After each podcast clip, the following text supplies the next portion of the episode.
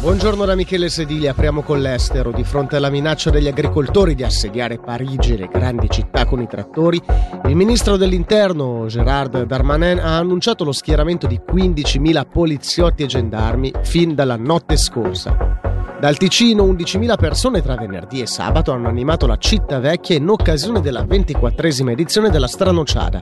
Il carnevale locarnese, complice anche il bel tempo, ha richiamato una numerosa folla anche alla risottata di domenica con ben 4.200 porzioni servite.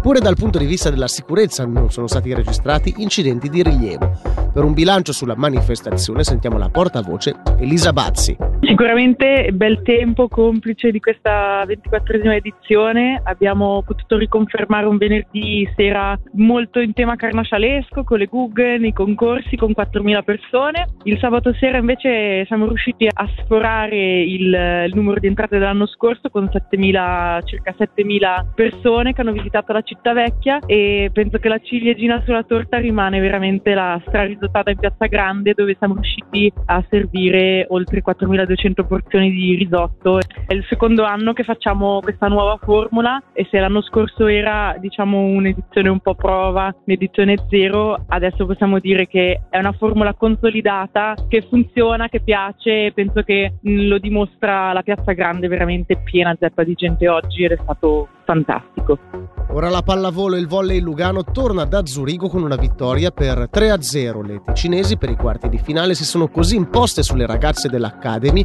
giunte da una striscia positiva in Coppa e campionato. Ora la mete oggi per lo più soleggiato con alcune velature, temperatura massima 11 gradi.